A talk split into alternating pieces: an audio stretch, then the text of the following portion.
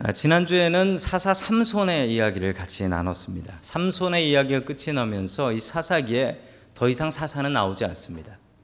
12명의 사사 중에 마지막 사사가 이 삼손이라는 사사였기 때문에 그렇습니다.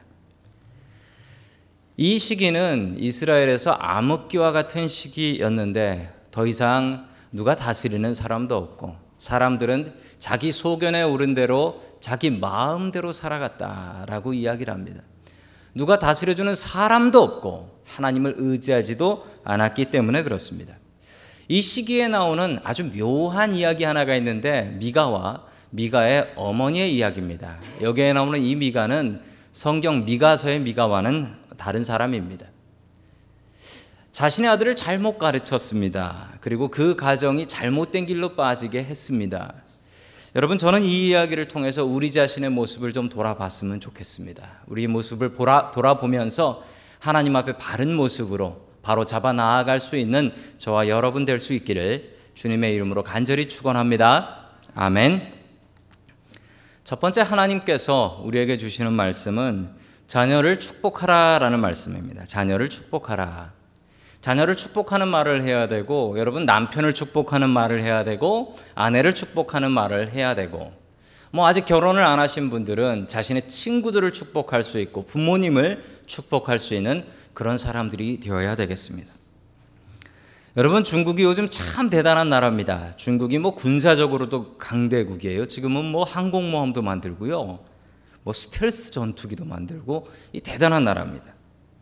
자 그런데 이 이 나라가 운동도 참 대단해서 뭐 올림픽에서 이제 미국을 제칠 수 있는 나라는 중국밖에 없다. 뭐 이런 얘기까지 합니다. 그런데 유독 중국이 못하는 스포츠가 있는데 중국은 축구를 못합니다. 이해가 안 돼요.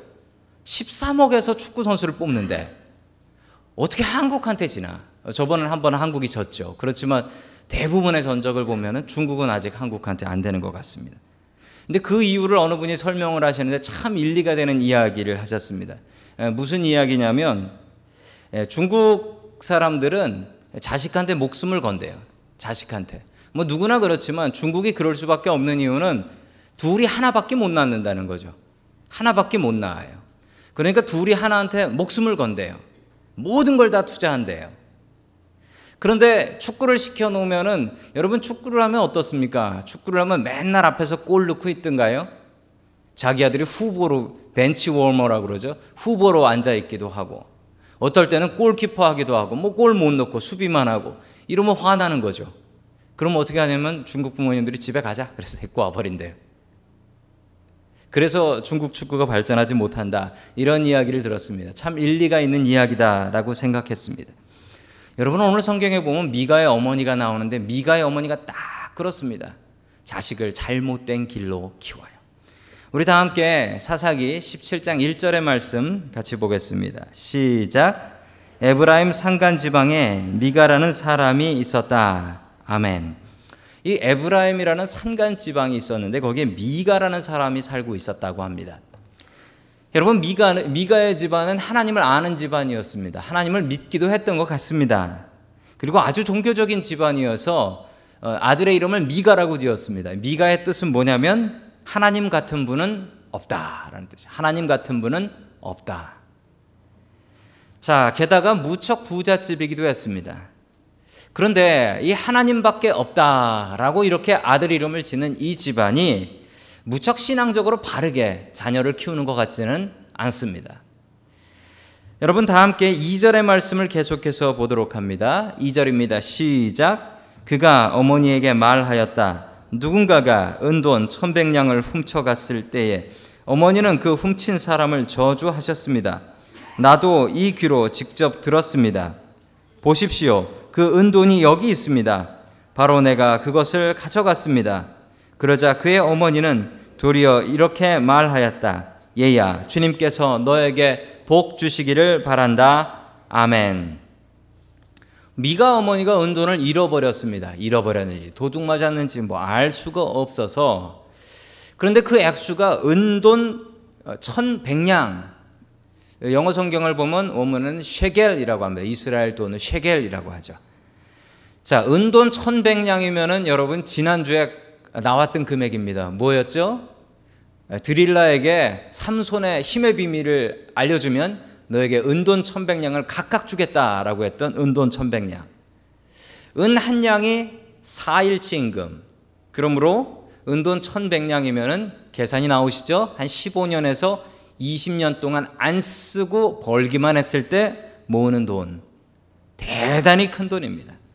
한평생 먹고 살 수 있는 돈입니다. 그런데 이걸 잊어버렸어요. 근데 부자는 부자입니다. 이거 잃어버려도 먹고 살 돈이 아직도 남았습니다. 그러자 미가의 어머니는 도대체 어떤 녀석이 내 돈을 훔쳐간 거야? 라고 하면서 사방을 돌아다니면서 이 돈을 훔친 놈 어떻게 되라? 뭐 벼락 맞아라. 그러면서 저주를 하고 다녔습니다. 그런데 이 저주를 누가 들었냐면 자기 아들인 미가가 들었어요. 미가가 듣고서 어떻게 했냐면 미가가 듣고서 그 저주를 듣고서 자기가 훔쳐갔던 돈, 이 돈은 자기 아들 미가가 훔쳐갔거든요. 훔쳐갔던 돈을 그냥 고스란히 돌려줬다라는 거예요. 여러분 이해가 되지 않으시죠? 아니 기껏 어머니 그러면 어머니가 돈 잃어버리고서 내 돈 가져간 사람 잘 먹고 잘 살아라 이러고 다녔겠습니까? 분명히 어디 가서 욕을 하고 다녔겠죠. 그런데 미가의 어머니가 얼마나 저주를 심하게 하고 다녔는지 그 저주를 딱 들더니 야 저거 듣고는 내가 죽겠다라고 생각해서 돈을 그냥 돌려줘 버렸다라는 거예요. 자 그런데 더 이상한 것은 그 아들이 어머니에게 어머니 제가 훔쳐갔어요 죄송합니다 그러고 돈을 돌려드리니까 어머니께서 바로 말을 바꿔서 바로 말을 바꿔서 하나님께서 너에게 복주시길 바란다 그러면서 말을 바꿔버린 거예요. 여러분 이해가 안 되실 건데 이걸 이해하기 위해서는 그 당시 사람들의 생각과 세계관을 좀 아셔야 되는데 이 당시 사람들의 생각은 말이 그대로 된다라고 생각하는 말은 그대로 된다. 저주를 하면 그 저주가 그대로 되고 축복을 하면 그 축복이 그대로 된다라고 생각을 하는 거예요. 여러분 지독한 유대인들은요. 그 이스라엘에서 지독한 유대인들은 이 인사를 할 때 이스라엘 인사가 샬롬이에요. 샬롬. 샬롬은 peace, 평안이 있으라라는 축복의 말입니다. 저기 오는 사람이 유대인인 줄 알고 샬롬 했는데 가보니까 이방인이면 이 사람이 다짜고짜 내가 했던 샬롬 도로 내라고. 내가 빈 축복 도로 내라고. 이런 말도 안 되는 소리를 내요. 왜 그러냐면 내가 빈 축복이 나한테 나가고 그대로 된다라는 확신과 믿음이 있기 때문에 그렇습니다. 저주를 받은 사람이 저주를 푸는 방법은 저주만큼의 저주 이상의 축복을 들이부어 축복의 말을 들이부어야 이 저주가 풀린다라고 이 당시 사람들은 생각을 했습니다. 여러분 그런데 이게 좀 미신 같으신가요? 여러분 이걸 미신 같다라고 생각하시면 안 됩니다. 우리의 말은 생명이 있어서 우리의 말은 분명히 그 말에 힘이 있다라는 거예요. 사람을 살리는 말을 해서 살릴 수도 있고 사람을 죽이는 말을 해서 죽일 수도 있다라는 거예요.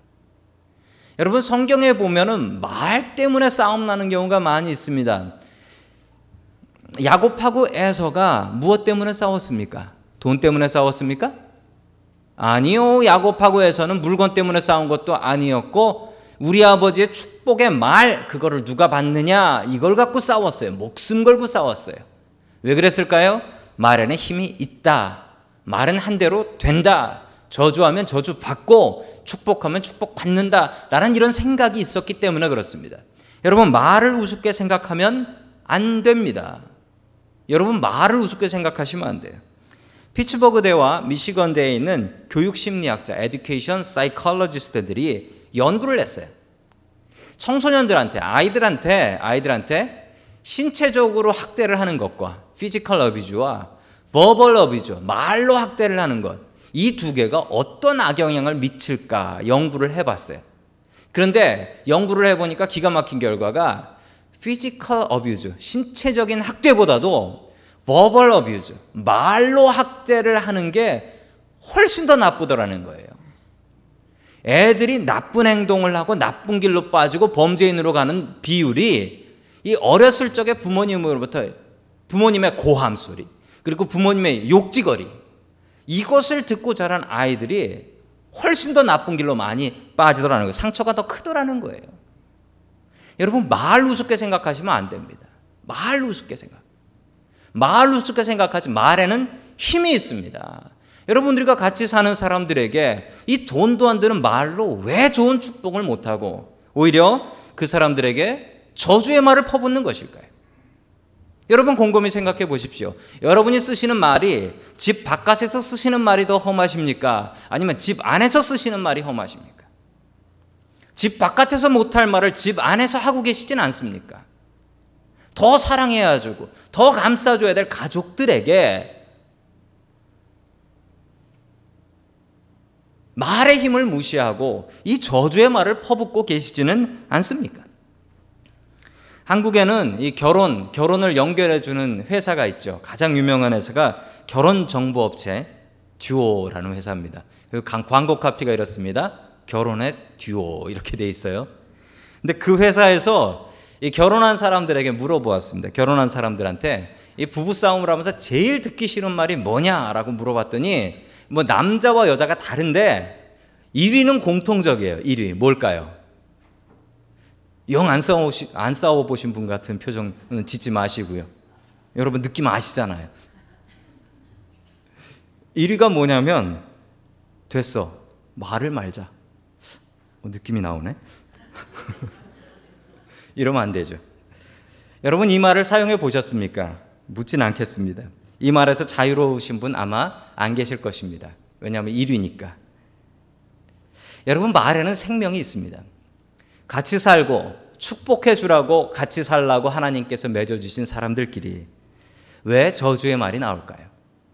미가의 어머니는 자기 아들인 줄도 모르고 이 저주의 말을 퍼붓고 바로 후회를 하고 축복의 말을 들이붓지만 자기가 했던 잘못된 이 저주의 말 어찌 주어 담을 수가 없었습니다.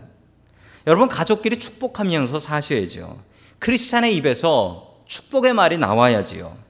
여러분 오늘 교회 나오시면서 가족들에게 나쁜 말 하신 분은 바로 회개하시기 바랍니다. 그리고 옆에 계신 분들의 혹시 가족분들이 앉아 계시면은 이렇게 좀 축복해 주십시오.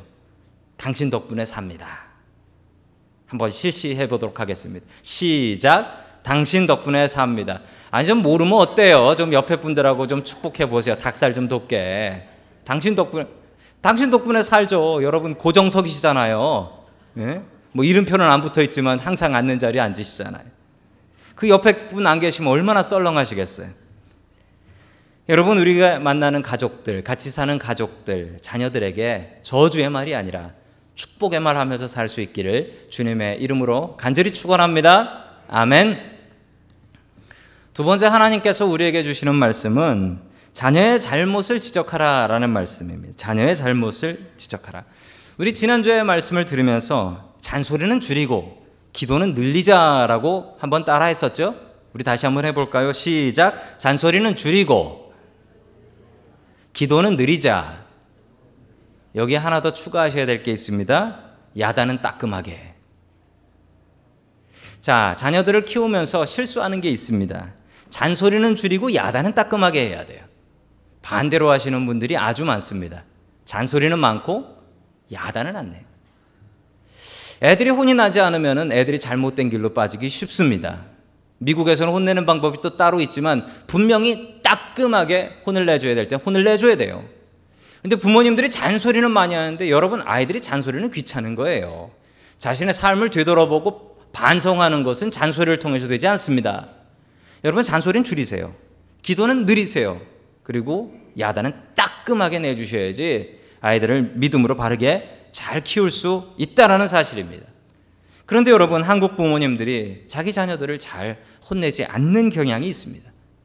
예전에 자녀들 많이 낳았을 때는 큰 놈 혼내고 작은 놈 혼내고 셋째 혼내고 이랬었는데 요즘은 하나만 낳고 둘만 낳고 귀하니까 혼을 못 내요. 그러면 애들 망치게 됩니다. 잘못한 것이 있어도 지적하지 않으면 아이들의 영혼, 아이들의 삶, 아이들의 인생을 망치게 됩니다. 아들이 도둑질을 했어요. 그것도 큰 도둑질입니다. 은돈 천백냥. 이거 엄청나게 큰 돈이에요.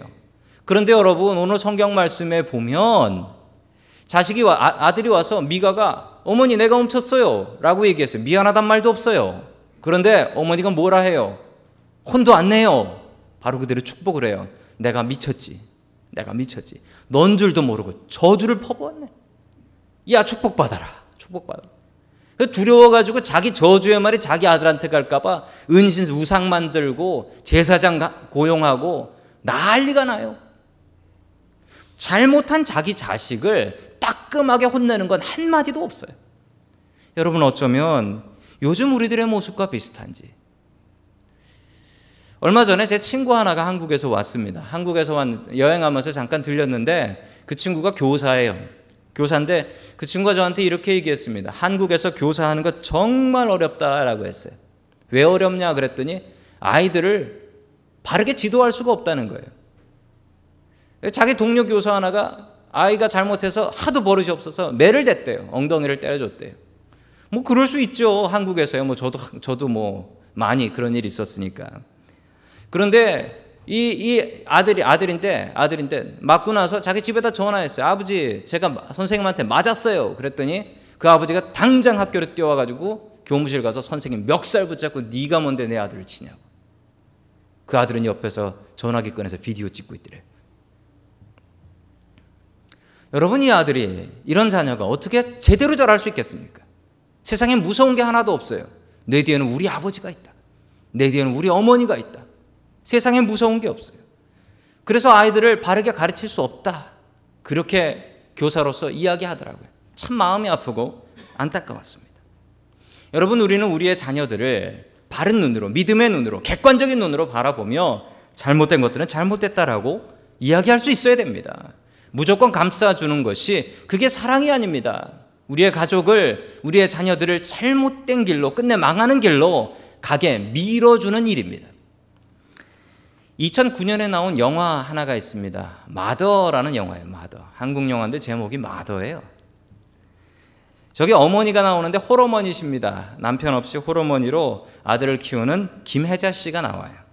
그리고 아들이 원빈 씨예요. 원빈 씨인데 저분이 그 정신 지체 살짝 조금 모자란 친구로 나오는데 뭐 워낙 잘 생겨가지고 모자라도 모자란 것 같지가 않아요. 자, 김혜자 씨가 홀 어머니로서 저 아들을 키우는데 아들한테 모든 걸 다 걸어요. 모든 걸 다 걸어요. 근데 저기에 그 영화의 카피 가장 유명한 대사 하나가 보이시죠?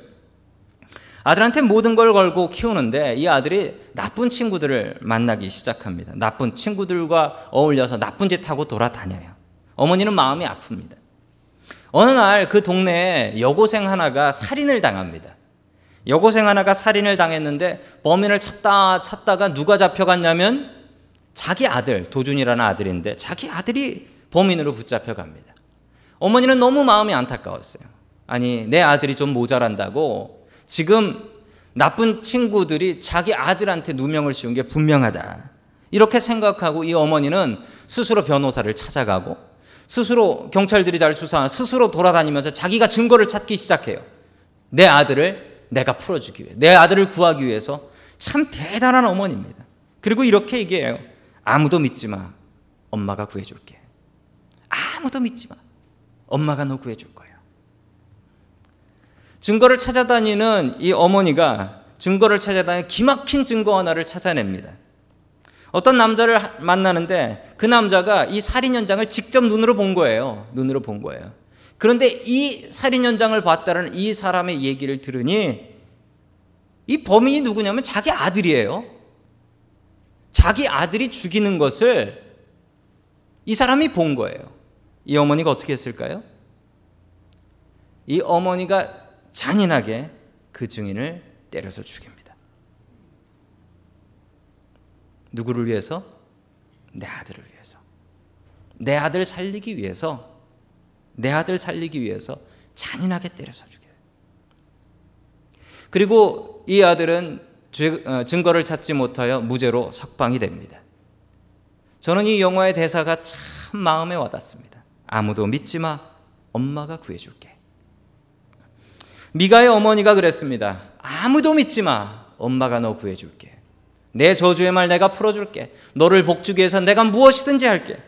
여러분, 그런데 그의 아들은 잘못된 길로 들어서고 있었습니다. 우리 계속해서 3절의 말씀을 같이 봅니다. 시작. 그는 은돈 천백냥을 어머니에게 내놓았다. 그러자 그의 어머니가 말하였다. 나의 아들이 저주를 받지 않도록 이 은돈을 주님께 거룩하게 구별해 바치겠다. 이 은, 은을 입힌 목상을 만드는데 쓰도록 하겠다. 그러니 이 은돈을 너에게 다시 돌려주마. 아멘.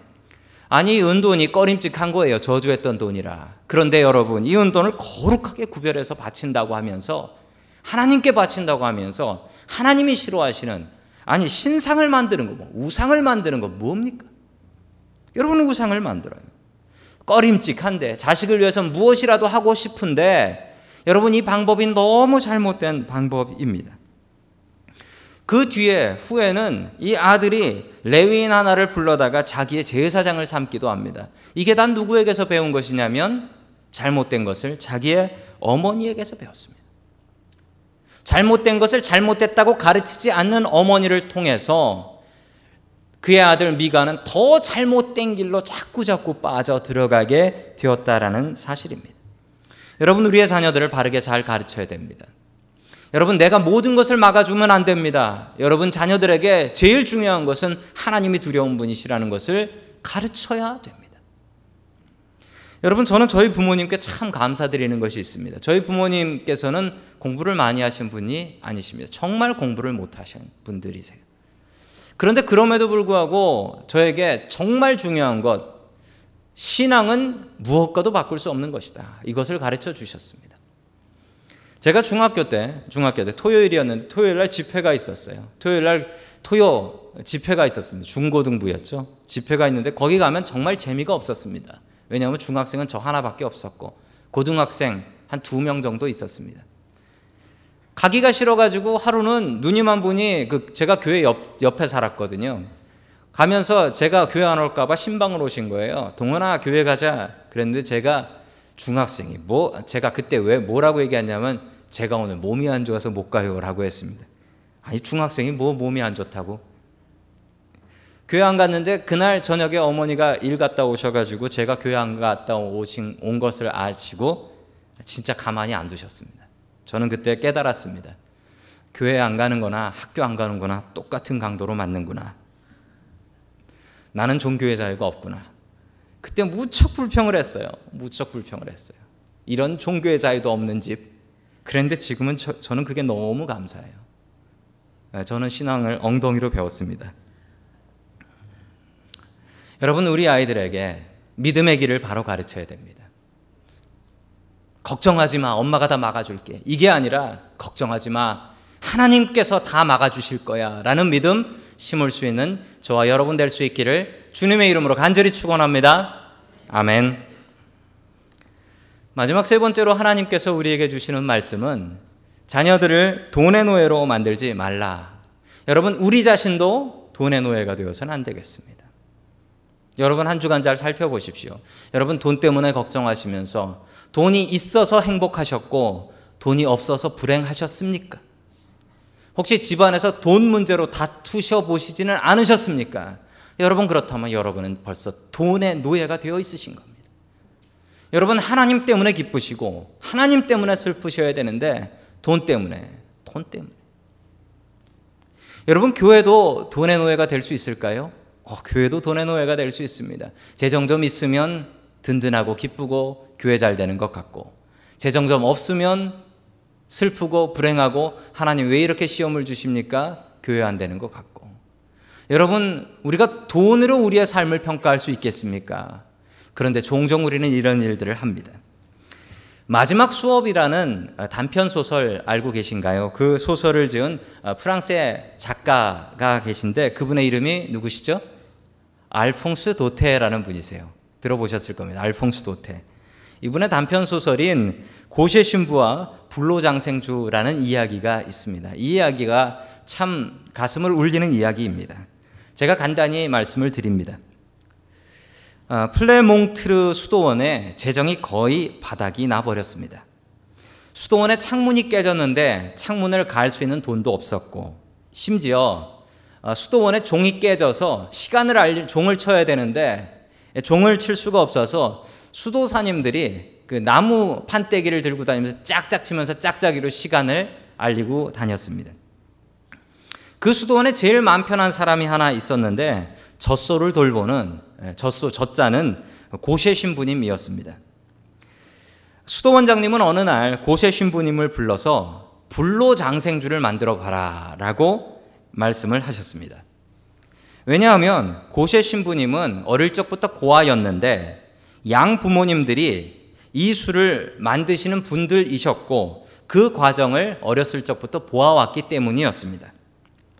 몇 달을 고생한 끝에 고세 신부님은 기가 막힌 불로장생주 와인을 만들 수가 있었습니다.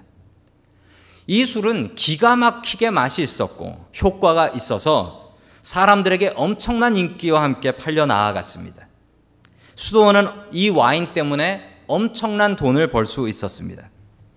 그러던 어느 날 저녁 미사를 드리고 있던 중 갑자기 고시의 신부님이 술에 잔뜩 취해서 노래를 부르며 술주정을 하며 어, 성당에 나타나셨습니다.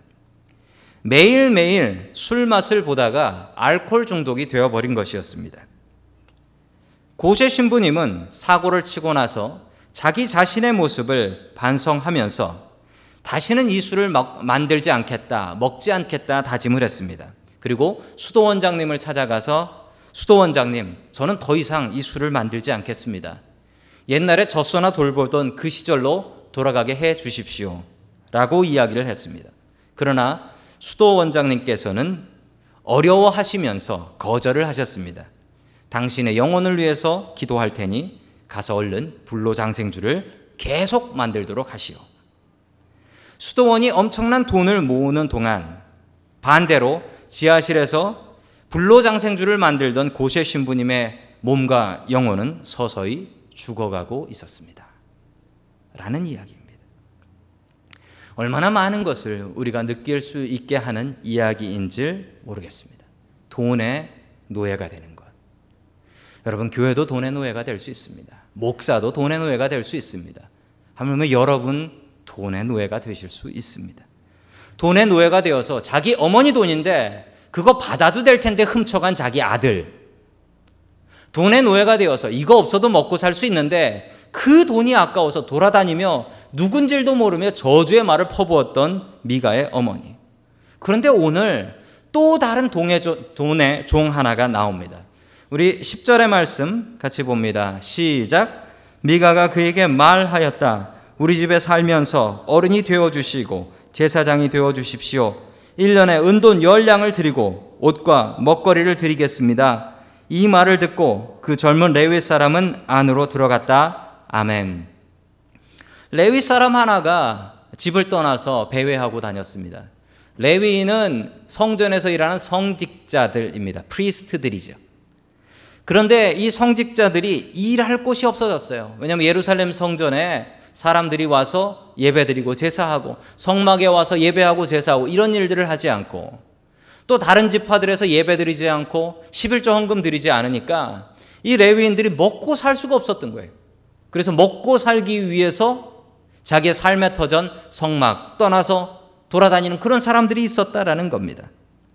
자, 그러다가 참 기가 막히게도 이 미가의 집까지 왔더니 미가가 좋은 잡 오퍼를 하나 주는 거예요. 우리 집에 머물면서 우리 가족같이 지내면서 우리 집의 제사장이 되어주시면 좋겠습니다. 이것까진 좋은데. 그런데 문제는 미간의 집에는 우상도 있고 하나님도 있어서 두 가지를 다 같이 다 같이 서비스를 해줘야 돼요. 여러분 이거 하면 안 되잖아요. 하나님만 섬겨야 되는 레위인이 다른 우상 숭배하는 일도 하면 안 되잖아요. 그런데 이 청년이 너무 배가 고파서 좋습니다. 좋습니다. 그러면서 이 박봉이에요. 여러분 은 10개면은 4일치 임금이 은 한 개니까 40일치 임금이에요. 그걸 연봉으로 받고 들어가요. 그래서 그 집의 제사장이 됩니다. 여러분 그런데 더 우스운 이야기는 그 다음에 나옵니다. 18장에 보면 후에 이 미간의 집에 단지파 사람들이 쳐들어와 가지고 우상을 훔쳐가면서 이, 이 젊은 제사장한테 이런 제안을 합니다. 우리 같이 봅니다. 사사기 18장 19절입니다. 시작. 이 집에서 한 가정의 제사장이 되는 것보다 이스라엘의 한 지파와 한 가문의 제사장이 되는 것이 더 낫지 않겠습니까? 아멘. 솔깃한 제안을 합니다. 이 집에서 그 박봉 받아가면서 그 남의 집에서 그렇게 사느니 좀 큰 데로 오시오. 우리 단 지파의 제사장이 되주시면 어떻겠습니까? 오면 더 사례비 많이 주고 더 많은 대접 받을 수 있는데 그러자 어떻게 했냐면 이 젊은 레위인이 뒤도 안 돌아보고 갑니다. 뒤도 안 돌아보고 봐요. 돈 따라 움직이네요. 은 열량 준다니까 거기 가서 낼름 앉아서 우상숭배하고 있다가 더 좋은 자리, 더 큰 자리 있다고 하니까 이 성직자가 목회자가 그 자리 보고 조건 보고 휙 옮겨가요. 참 부끄럽고 참 추한 모습인데 여러분 이 모습이 제 모습이 되지 않도록 기도해 주시기 바랍니다. 목회자가 돈의 종이 되면 참 추합니다. 여러분 크리스찬이 돈의 종이 되면 참 추합니다. 여러분 교회가 돈의 종이 되면 참 추합니다. 여러분 우리가 무엇으로 행복하며 살겠습니까? 여러분 돈 없다고 돈 때문에 불행하지 마십시오. 돈 있다고 돈 때문에 든든하고 행복하지 마십시오.